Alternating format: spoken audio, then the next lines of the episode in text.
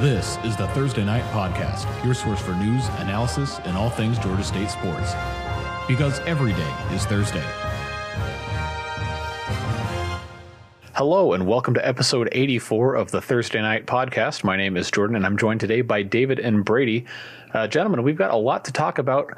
The spring game. Georgia State held their spring game on Friday. It was a blue and white game, was done via a draft of the roster, and it ended up being a tight one all game. In the end, a late Dawson Hill touchdown gave Team White a 23-17 lead, and they would hold on to that for the final score. One notable thing to mention, rising senior safety Keon Carter found out at halftime that he'd be put on scholarship for the rest of his career at Georgia State. So congrats to Keon for earning that.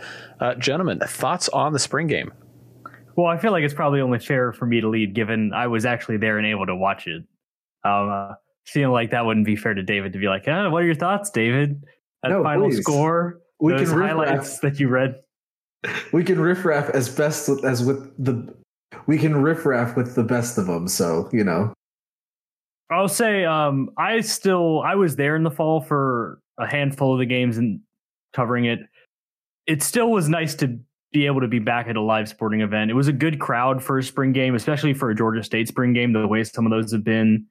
And I think that it was mission accomplished for everything the coaching staff wanted because two reasons. One, got out of there without any injuries. And that was something Coach Elliott was quick to emphasize throughout the end of this spring. It's like, please, let's get to the finish line without hitting any major injuries. And that happened. And two, they got the desired result with the draft because the players were in it from the openings kick, and it was just a normal football game. The thing that usually happens with spring games, especially when you're not able to have a full roster, but even in times where teams have their full roster available, whatever, there's just the offense versus defense scoring system, and nobody really understands what's happening, and points are, it's kind of like whose line is it anyway with points.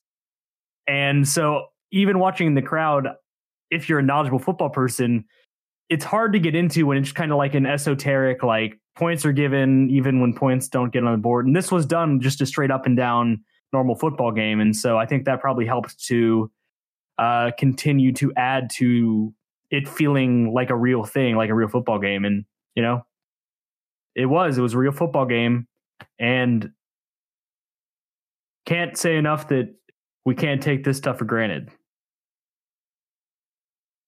We absolutely can't, you know. My butt might not have been in that seat, but it's still lovely that we are where we are in 2021. And, you know, you were able to go see a football game, and, you know, Jordan might be behind the mic, so to speak, but he was still able to get on the field and take some pictures, which that's phenomenal. So I guess I'll put myself in the seat of a fan. So, and I ask you some questions, Brady.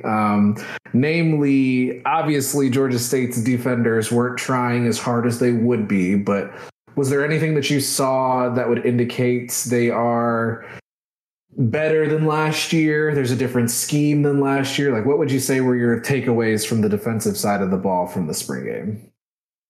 Well, first, we should say that in spring games, more than, you know, in normal games, the offense inherently has the advantage and the defense has to play catch up. But in the spring game, because the defense has been practicing against this offensive playbook all spring, I don't know that either team necessarily has an advantage, but the defense definitely is in a better place because they've been seeing the same looks. They can pick up on stuff. And so the defense looked good. 23-17 in a game where the offenses were breaking out trick plays and, you know, Dan Ellington threw a touchdown, though that didn't count. Coach Dan Ellington threw a touchdown? We can sidetrack here. We can sidetrack here. So they ran a double pass. Dan ran off the sideline into the field of play and threw it down to Ulrich John in the end zone, who was an alum of Georgia State, who was here for the spring game. It was a fun moment, and Coach Elliott in the postgame was like, I would have given credit for the touchdown, but Dan didn't throw a good enough pass, so I didn't. But God. Anyway, there was a lot of that stuff going on, but even still, it was as low scoring, 23-17, and there were some defensive stands. I guess what I could say is that you saw the characteristics of flying around. You saw some defenders making plays on the ball. You saw the pass rush working. I mean, it's hard, again, to judge the pass rush in a game where if they get anywhere near the quarterback when they can't get tackled, the ref just blows the whistle. And so there were some sacks, quote unquote, but, you know, still got to do the final part of it to get a sack in an actual game. But we saw some of that from, I think, Shamar McCollum got a sack. The change from quarterback, Jamil Muhammad got a sack that I saw, and I'm sure there were a couple others. The question for the defense, I think, will be the sack production and just the pass rush production. That obviously you lost Jordan Strawn, and that's a big loss. He was the nation's leading sack guy last year, and I think there's a lot of guys on the roster, and the two that I just named were guys who weren't on the roster last year, and so you add in two guys that are being active in the pass rush to the huge group they've got with Jeff Clark, Dante Wilson, Hardrick Willis still back. I think that is, you know, there's a lot there to like. And in the spring game, you certainly did see activity on the defensive side. Hey, you know, activity's good. That's usually what leads to better football players, you know, as long as they're being active, and, you know, that the production usually follows after that. You know, you mentioned Shamar McCollum, you know, the transfer from Wake Forest. It's a spring game. I'm not going to sit here and say, like, how would you evaluate his performance? Because, you know, that's not really fair. But for the Panther fans who are a little bit nervous about, you know, the transfer of Jordan Strawn, you know, what would your take be from watching McCollum's performance, like, specifically be? So I didn't get a great, like, obviously I only got one look at every play. And so there's only so much I can say. The coaches obviously have film, and they've probably graded out as best they can for all the guys individually. But like I say, there was activity. There were some plays where I don't remember if it was McCollum or whether it was Muhammad, but guys coming from that rush end position where even if they didn't get home for the sack, they were bouncing off offensive linemen and getting into the backfield and forcing the quarterback to move around a little bit. And so even that stuff has been stuff that in years where Georgia State hasn't had success on defense, even stuff like affecting the quarterback, even without a sack, hasn't been there. And so there was some of that, and the offensive line wasn't the A unit for any time because the offensive line was split up, drafted different ways. So we don't really know how much of a look they've gotten with the good offensive line that we know Georgia State has. And we know that there's some good offensive lines that'll test them. But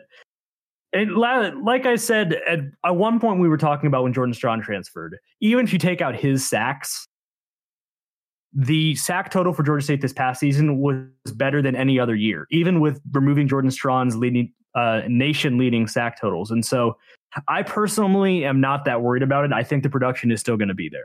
That's important. You know, I think the next step for Georgia State is something that you mentioned just now, which is, you know, how are they going to be affecting quarterbacks even if they don't get sacks? Because, you know, last year, I think the sack numbers were great, you know, but you don't need to get a sack to be effective on each play. And that was one area where Georgia State struggled.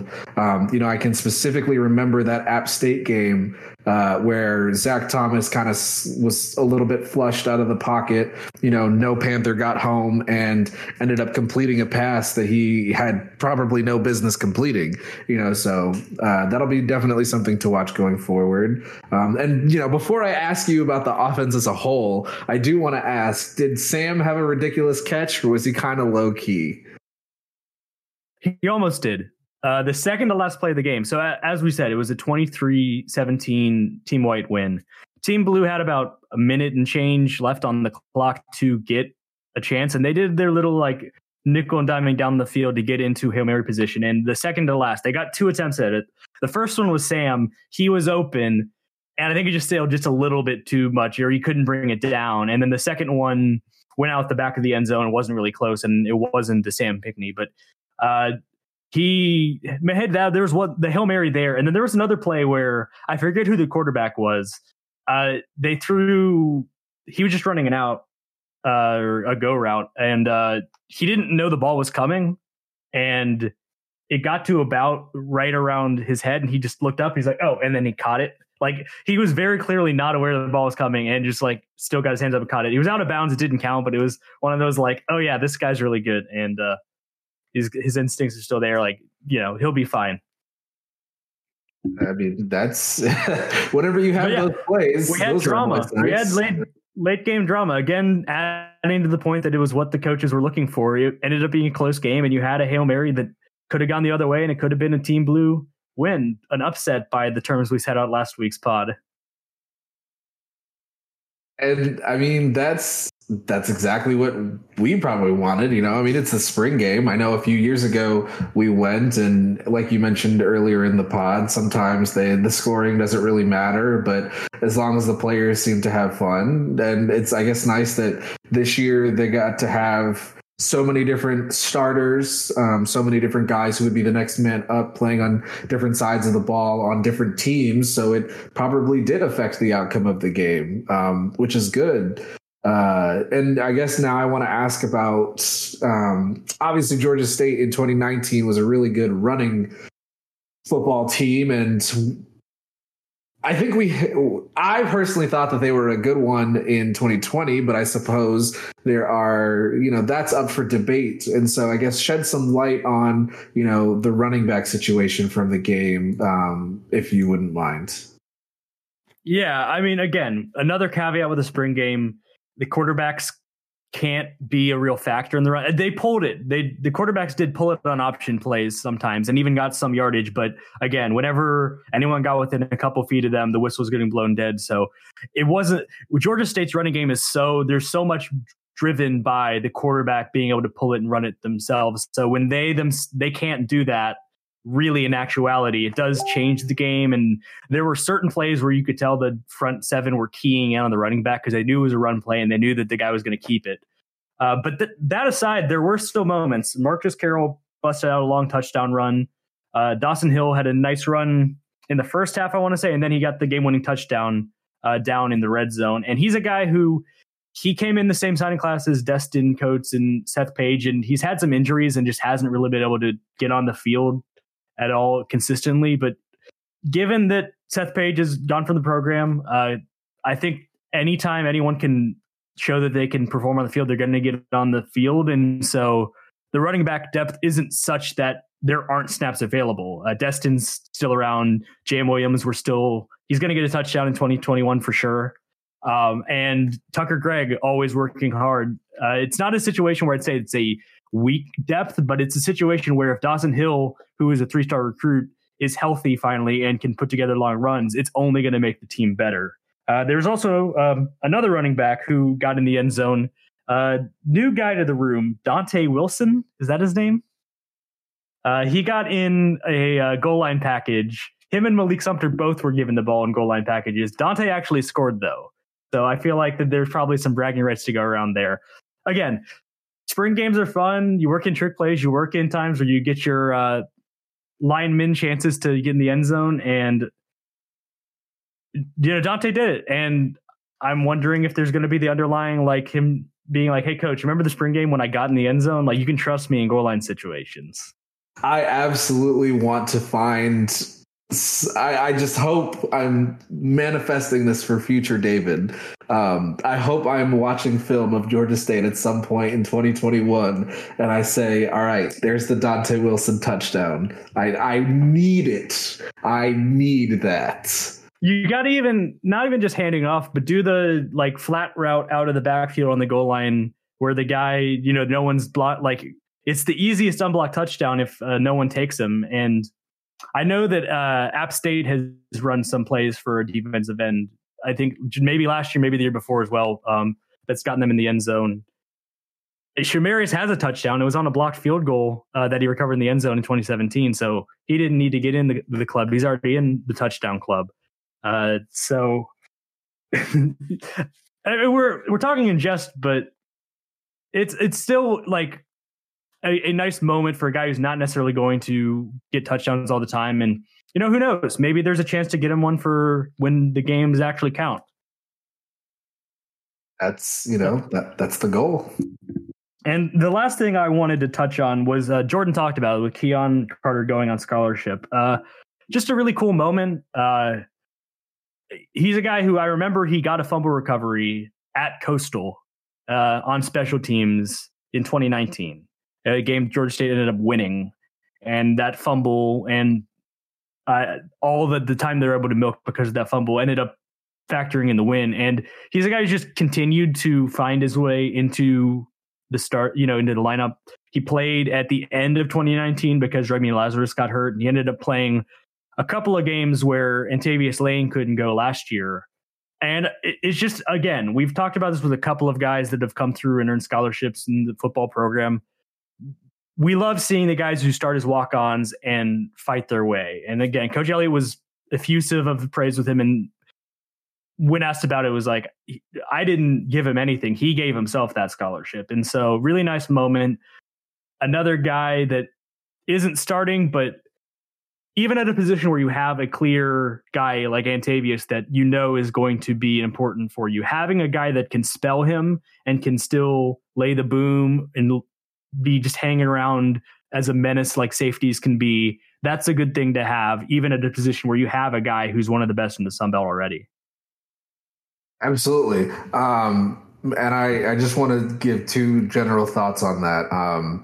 Obviously, we are not perfect when it comes to spotting things, but I definitely remember Keon Carter being active last year, and you know, us calling his name, saying, "Oh, that 35 just made a good play. Who is 35?" So that's definitely a nice moment for him, to solidify his career at Georgia State. And speaking of the moment, I did see the tweet, and honestly, I thought it was the funniest thing because Coach tried to bring him on, like bring him up in front of everybody and say, "All right, guys, let's talk about it. Like, we got to show everybody that he's going to be on scholarship." And he just couldn't get the words out because everybody kept freaking out. And then he finally quieted them down a little bit. And then he was just like, all right, screw it. Just everybody get crazy. So that was definitely a cool moment to see. I'm sure it was a really cool moment for Keon. It looked like, he had some family there as well. So hats off to him. And, hopefully that parlays into some sort of success this year for him.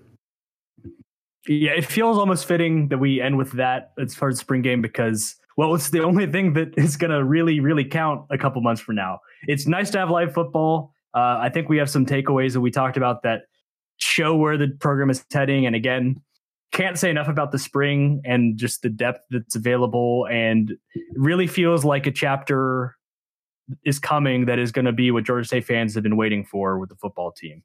So the rest of today's episode is a real treat for you guys. David and Brady were able to have a conversation with Georgia State men's basketball head coach Rob Lanier this week, talking about the season that was 2020-2021 and looking ahead to what next season could bring, even working in some Atlanta and food talk. And we're going to play it for you now. All right. At this time, we are very pleased to welcome our guest on Thursday Night Podcast today for the very first time, Georgia State men's head basketball coach Rob Lanier. Thanks for coming on. Thanks. I don't know why it took so long for you guys to get me on. I finally made it. So big time now, right? Yeah. First question I want to just ask is just generally, how are the guys doing? It's about a month out from what we could only tell from the outside was a different kind of tough college basketball season with all that it entailed. Yeah, I think as a group, in some ways, the season brought us together more. Obviously, I think, now that the smoke is cleared, for lack of a better phrase, obviously we finished the season on a disappointing note. And like you said, it was a really challenging and unprecedented journey that we had throughout the course of the season. And I think to a man, for the most part, when we talked about the season, looking back on it in our individual meetings, the word that kept coming up was chemistry, that we had good chemistry as a team.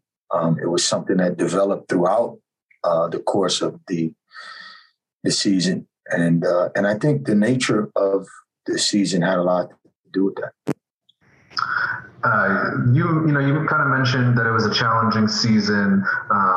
And obviously, when we're talking about COVID, you know, a lot of times we're looking at it from the player's perspective. You know, they're going to have to be practicing, or they're not going to be practicing. You know, they're not going to be meeting up with guys. But, you know, as a head basketball coach, what would you say was the most challenging part for you in kind of navigating this past, you know, as you said, unprecedented season? Yeah, I think like you're saying, you guys look at it from the player's perspective, and I think that's our job too, is to try to see things from their perspective and try to find ways to get them into a healthy place mentally through everything that's going on. And those challenges exist in any year. And we've challenged ourselves as coaches to always try to find out where they are, right? What's their frame of mind individually, and then collectively, what is their frame of mind?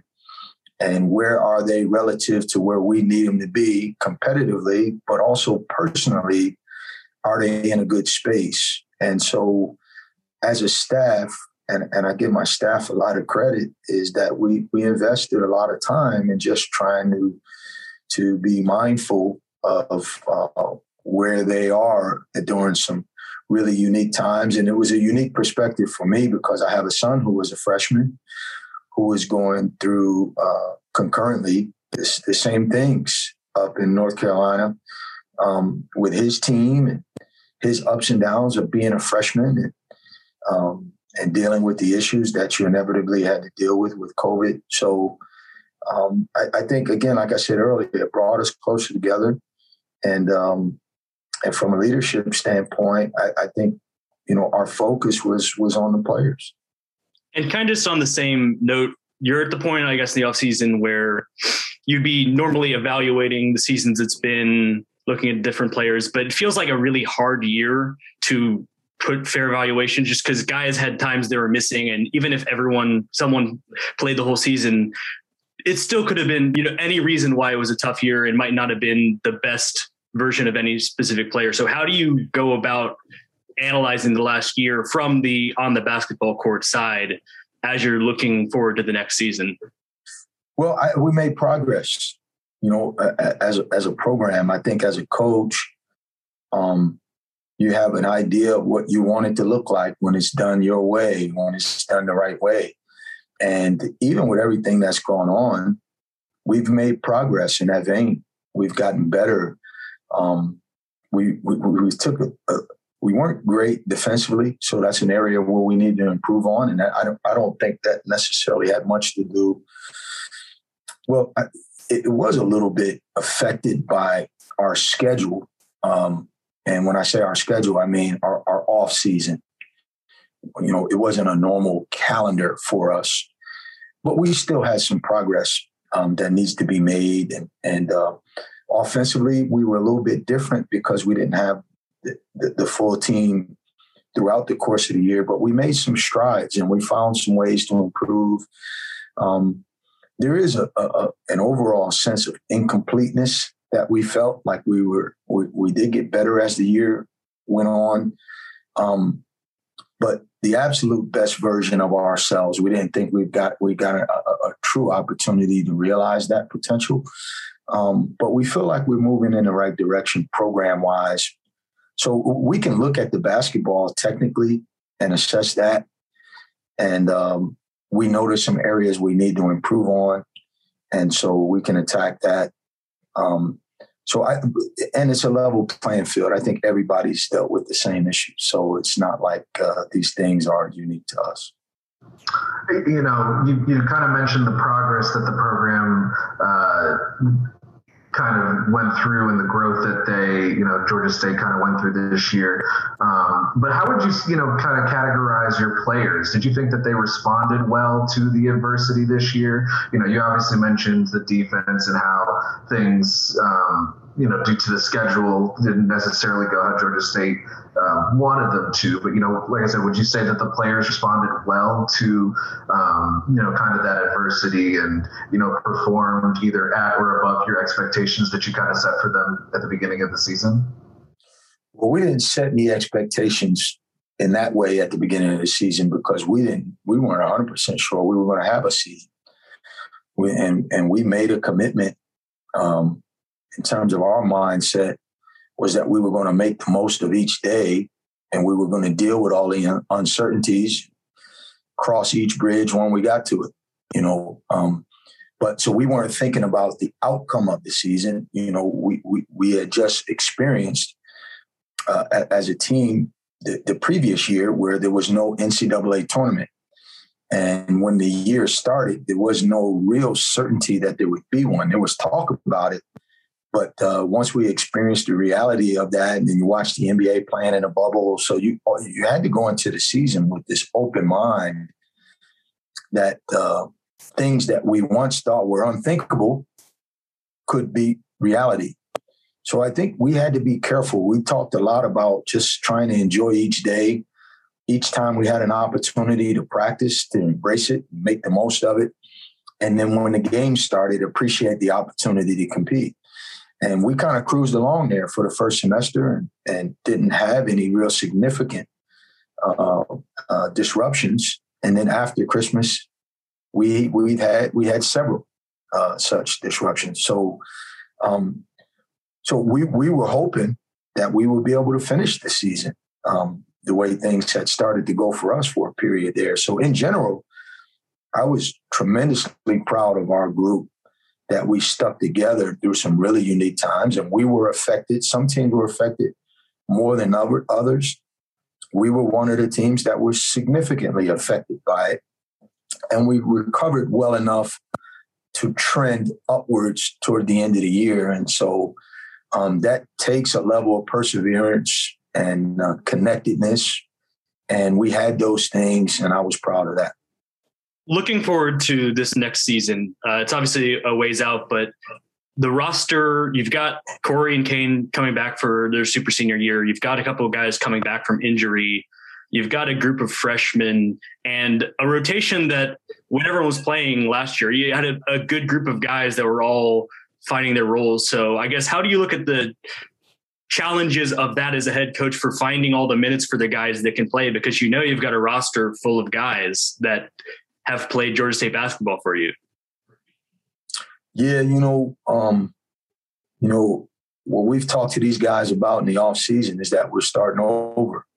And so I'm not thinking that far ahead. I'm not thinking about finding minutes for guys. I'm just thinking about us getting back to work and starting from scratch. And I think one of the mistakes a lot of teams make is when you get to a championship game and lose, it's easy to take your mind and fast forward to that last weekend of the season and say, we want to get back to that so we can see the confetti fall down on us.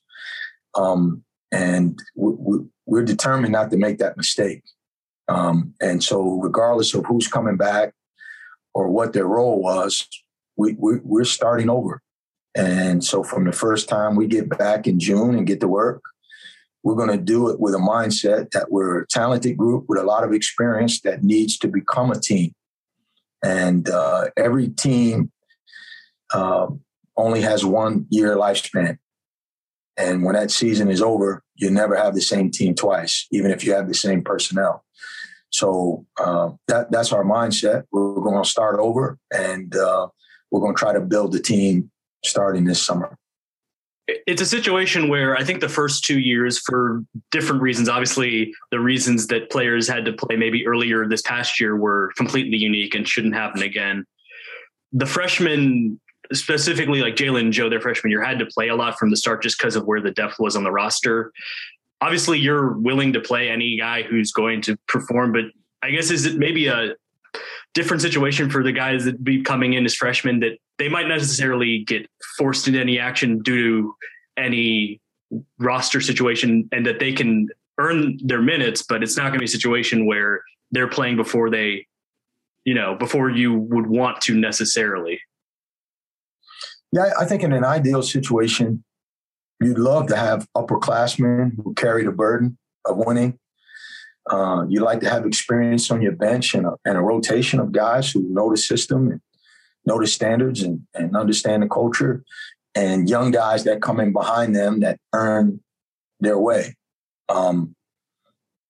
And if you were to map it out, you probably want to map it out like that. But I've learned over the years, it doesn't always play out the way you plan.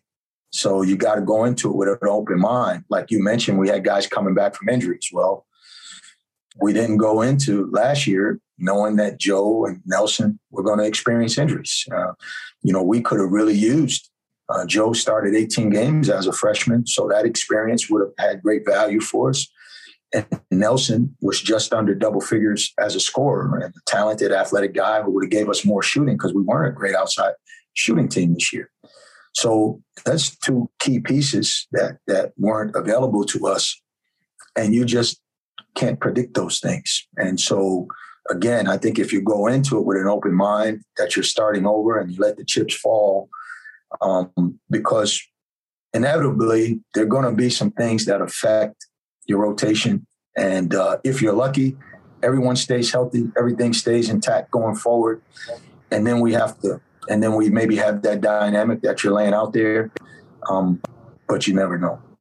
I still remember your introductory press conference at Georgia State, and, you mentioned it 100 times, 1,000 times, and we have as well. You talk about size, and you talk about, what you want Georgia State basketball to look like. But you just mentioned something about the program philosophy, and I kind of wanted to get your insight on what would you say is the Georgia State philosophy as it relates to, what you ideally want your players to be, looking like, and, how you want them to be playing in certain respects. Well, if we're just talking on the court, basketball wise, the last 2 years we've averaged 80 points a game. So, this year we had 5 guys averaging double digits. And all of those guys return. So what you see happening there, and you mentioned in the press conference, we said we're going to play 94 feet. And we've done that for the most part. But there were times this year where we couldn't do it because we didn't have the depth to do it. But we do want a fast-paced, high-possession game because we believe that if you have the right collection of players, that the more possessions there are in a game, the right group will prevail.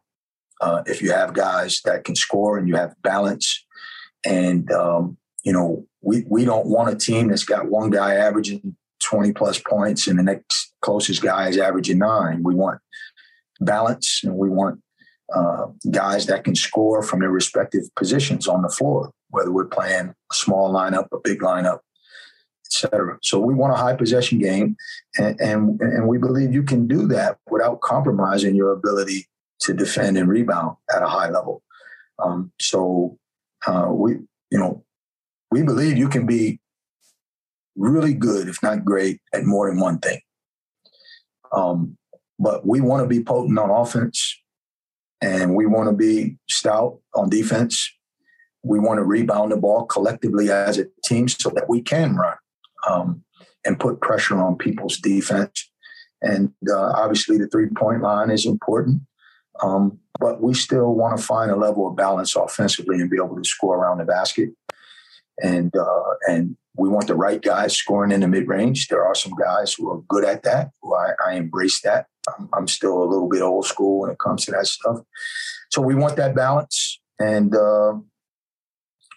I think we found some of that this year, and our goal would be to continue to progress in that way. You don't have to convince me about the mid-range thing. It's probably the most aesthetically pleasing shot in the game of basketball. So, well, I think it's when the right guys are shooting it, it's good, and when the wrong guys are shooting it, it's not. But the same could be said for three-point shooting. I think good shooters taking shots they're good at is a good thing. Moving away from the stuff on the court, just, you've been at Georgia State for a couple of years. So what's it like, the Atlanta life, just living in Atlanta, this, where Georgia State is at? Oh, listen, man, I love Atlanta. I mean, you guys know it's just a great city with such a tremendous quality of life. And for me, I live in the downtown area, you know, Old Fourth Ward, and I like to walk. You know, I like to be out and be amongst the people, and I walk every evening, and I take it all in. I just love the culture and the diversity, and just the food. I love everything about it. There's an energy about Atlanta that's unique to Atlanta.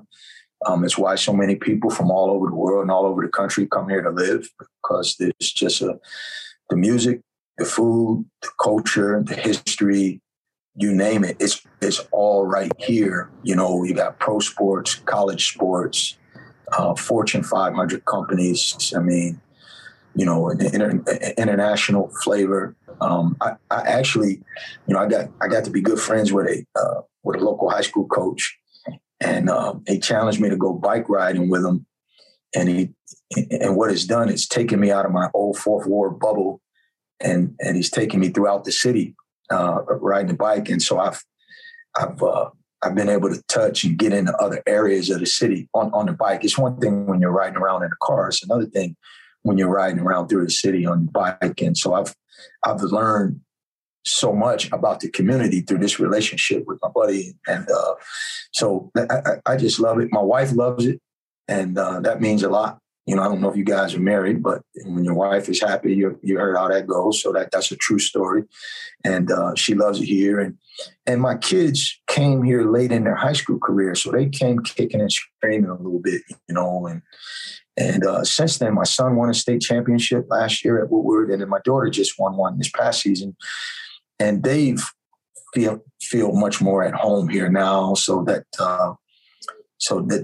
emotional burden has been lifted off me as well. That you know, it's funny, not to get long-winded on this one, but you know, I took my son for it. It was an unbelievable moment. I was driving around with my son. He had come back several weeks ago, and I took him to see the construction on the arena, and we were driving around by Aspen, by the football stadium. And, you know, my son, he's a cool kid, you know, and he says to me, you know, when we moved here, I really didn't understand that. I didn't want to do it. And now that I've watched your team and I've watched you the last 2 years, and I see this arena going up, it all makes sense to me now. And I'm so happy for you. And I'm so happy we did this. And it was a heck of a moment for me as a, you know, father and son moment, and just a level of maturity on his part, you know, to share that perspective with me. But it also speaks to how we all feel about being in Atlanta now, too. It's really cool. Yeah, I know the connection with Georgia State and kind of the area is, it's definitely one, you know, worth growing, and it, you know, it's a phenomenal space, and it's a good gig, I would say, for anybody.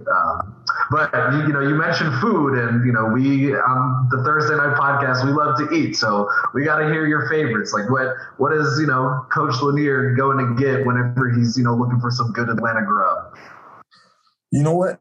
Like I said, I like to walk, and you know, sort of my routine on the way home, I stopped at a co-op grocery store named Sevenanda. It's a vegan and vegetarian grocery store, and they have a hot food bar there. So that's like that's 2 or 3 times a week I'm making that stop, either getting some prepackaged meals that I can take home or take to work with me, or going to the hot bar there. And then in my area, there's a sushi place called Ume Umai. And then across the street from that is Jack's Pizza. And then when I've been trying to eat right, but when I want some good fries, there's a place called Fred's in Cross Street Market that I go to. And when I want a smoothie or some oatmeal, I go to a Playa Bowl on the Beltline. And there's a bunch of other places that I stop at, but those are some of the places I regularly stop at. Have you tried the Fred's burger? I know you're trying to eat right, but I don't eat meat. So, okay. But I do every so often, I cheat and have some fries, and I've had some pizza, at Cross Street. But, Jack's Pizza is really good. And that's really close to where I live. Then you got, Highland Bakery is right there. And then my wife likes the Barcelona, which is down Highland. And then Pancake Social is a nice little spot. And again, it's all walking distance. So those are the places I frequent the most. Walking distance gives you the excuse. So you can, I walked here. I biked. That's here. Right. That's right. That's right.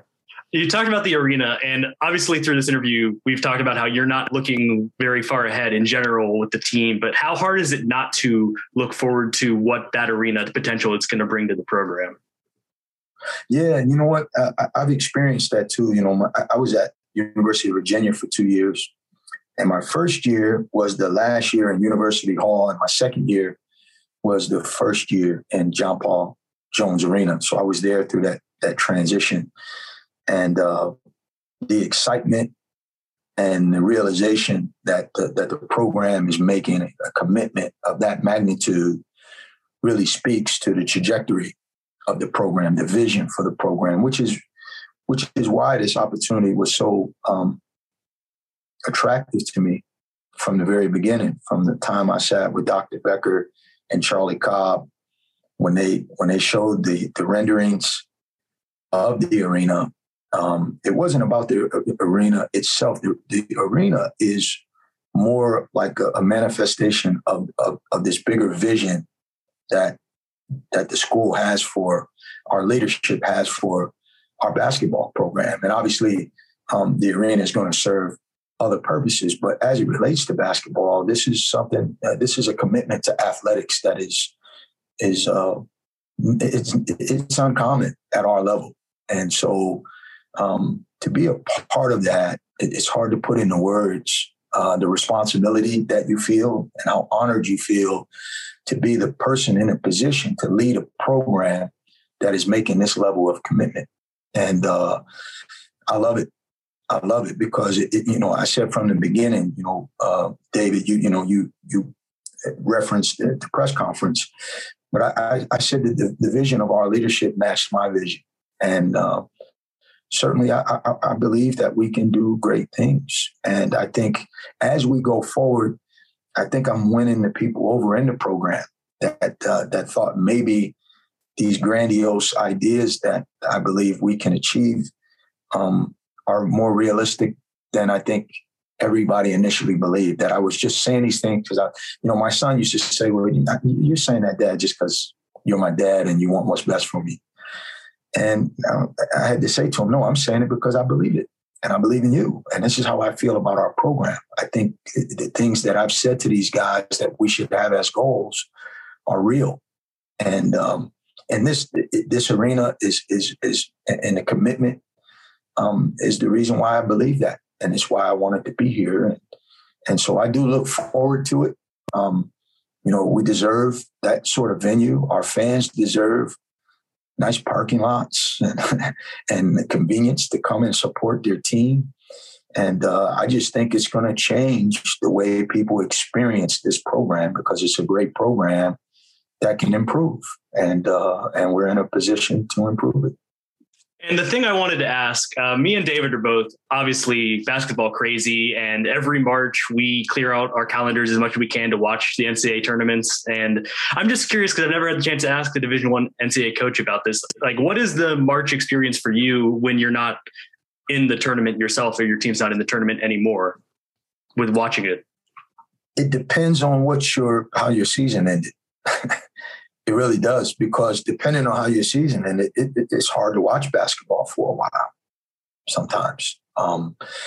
If you're in the Sweet 16 or Elite 8 and you lose, you really detach yourself from it.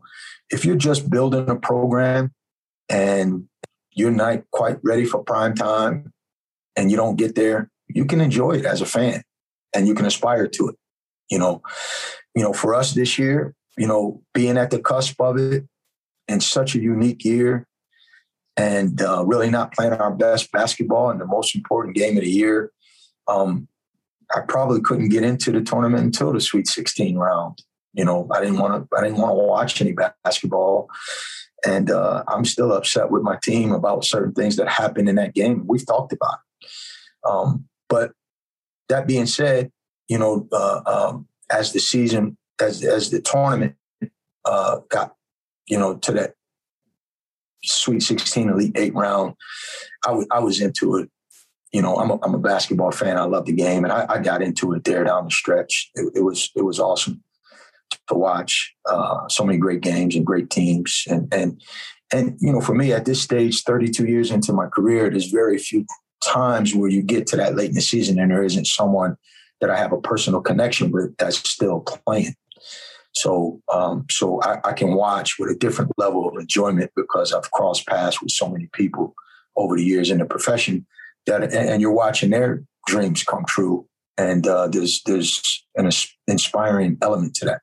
I kind of just wanted to ask, like, you know, one final question, just to sum everything up. What would you say your takeaway from this year, you know, this tournament, this, you know, your experience, is one takeaway that you could say you have from all of this? Well, I know I've said it before, like, you know, I was just having this conversation with Evan Johnson the other day, because we bow our heads and we take a moment of silence for those less fortunate than ourselves before and after every game. And Evan said to me, he goes, well, we do it. I don't know if guys really think about it because it's become like routine for us. And I was saying to him, I really just, it's only less than a minute. I really want you to think about other people. Like, take that time to think about other people who aren't as fortunate as you are to do what you love. And I think this year, more than any other year, like, we all have had the game taken away from us for a period of time. And a lot of people had a lot more taken away from them. And we got the opportunity once again to play. And we went into the season with a lot of uncertainty about what the season was going to look like, and a little bit of trepidation about whether or not we should be playing. And if we weren't playing, what was the alternative? Because we had experienced the alternative and we couldn't wait to get back to playing. So I think it was a year, at least for us, and our message to our team was that we should appreciate the opportunity that we have, try to make the most of it. And I think as much as any year that I've ever been a fan or been involved with basketball, it was one where I think we should all have a level of appreciation and perspective on sports, to not to over inflate the importance of it from a social standpoint, but it plays an important role in our lives, the guys that are involved with it. And so my message to our team has been that we just have to have a greater appreciation and make the most of it. And I think this year really helped us, you know, kind of crystallize that thought. Coach Lanier, thanks so much for joining us. We'll get you on sooner the next time we have you on, but enjoy the rest of the off season, and looking forward to next fall. Appreciate you guys. Thanks for having me. Thanks, Coach.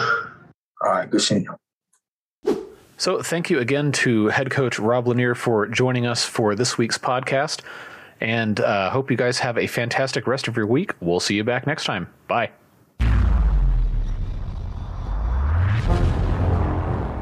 The Thursday Night Podcast is a production of ThursdayNight.com, the independent source of choice for all things Georgia State sports. This podcast and all included sounds are exclusive property of and copyright 2019 Jordan Crawford Enterprises, LLC, on behalf of ThursdayNight.com, unless otherwise specified. The podcast is produced by Programming Director Brady Weiler and Technical Director Jordan Crawford, with assistance from co-hosts Taylor Dinan and David Salmon. You can find the podcast on SoundCloud, as well as podcast aggregators like Spotify, Google Play, and Apple Podcasts. To submit questions and comments, or to request information on advertising and corporate partnerships, contact the show on Twitter, Facebook, and Instagram as @ThursdayNight, or via email at thursdaynight@gmail.com.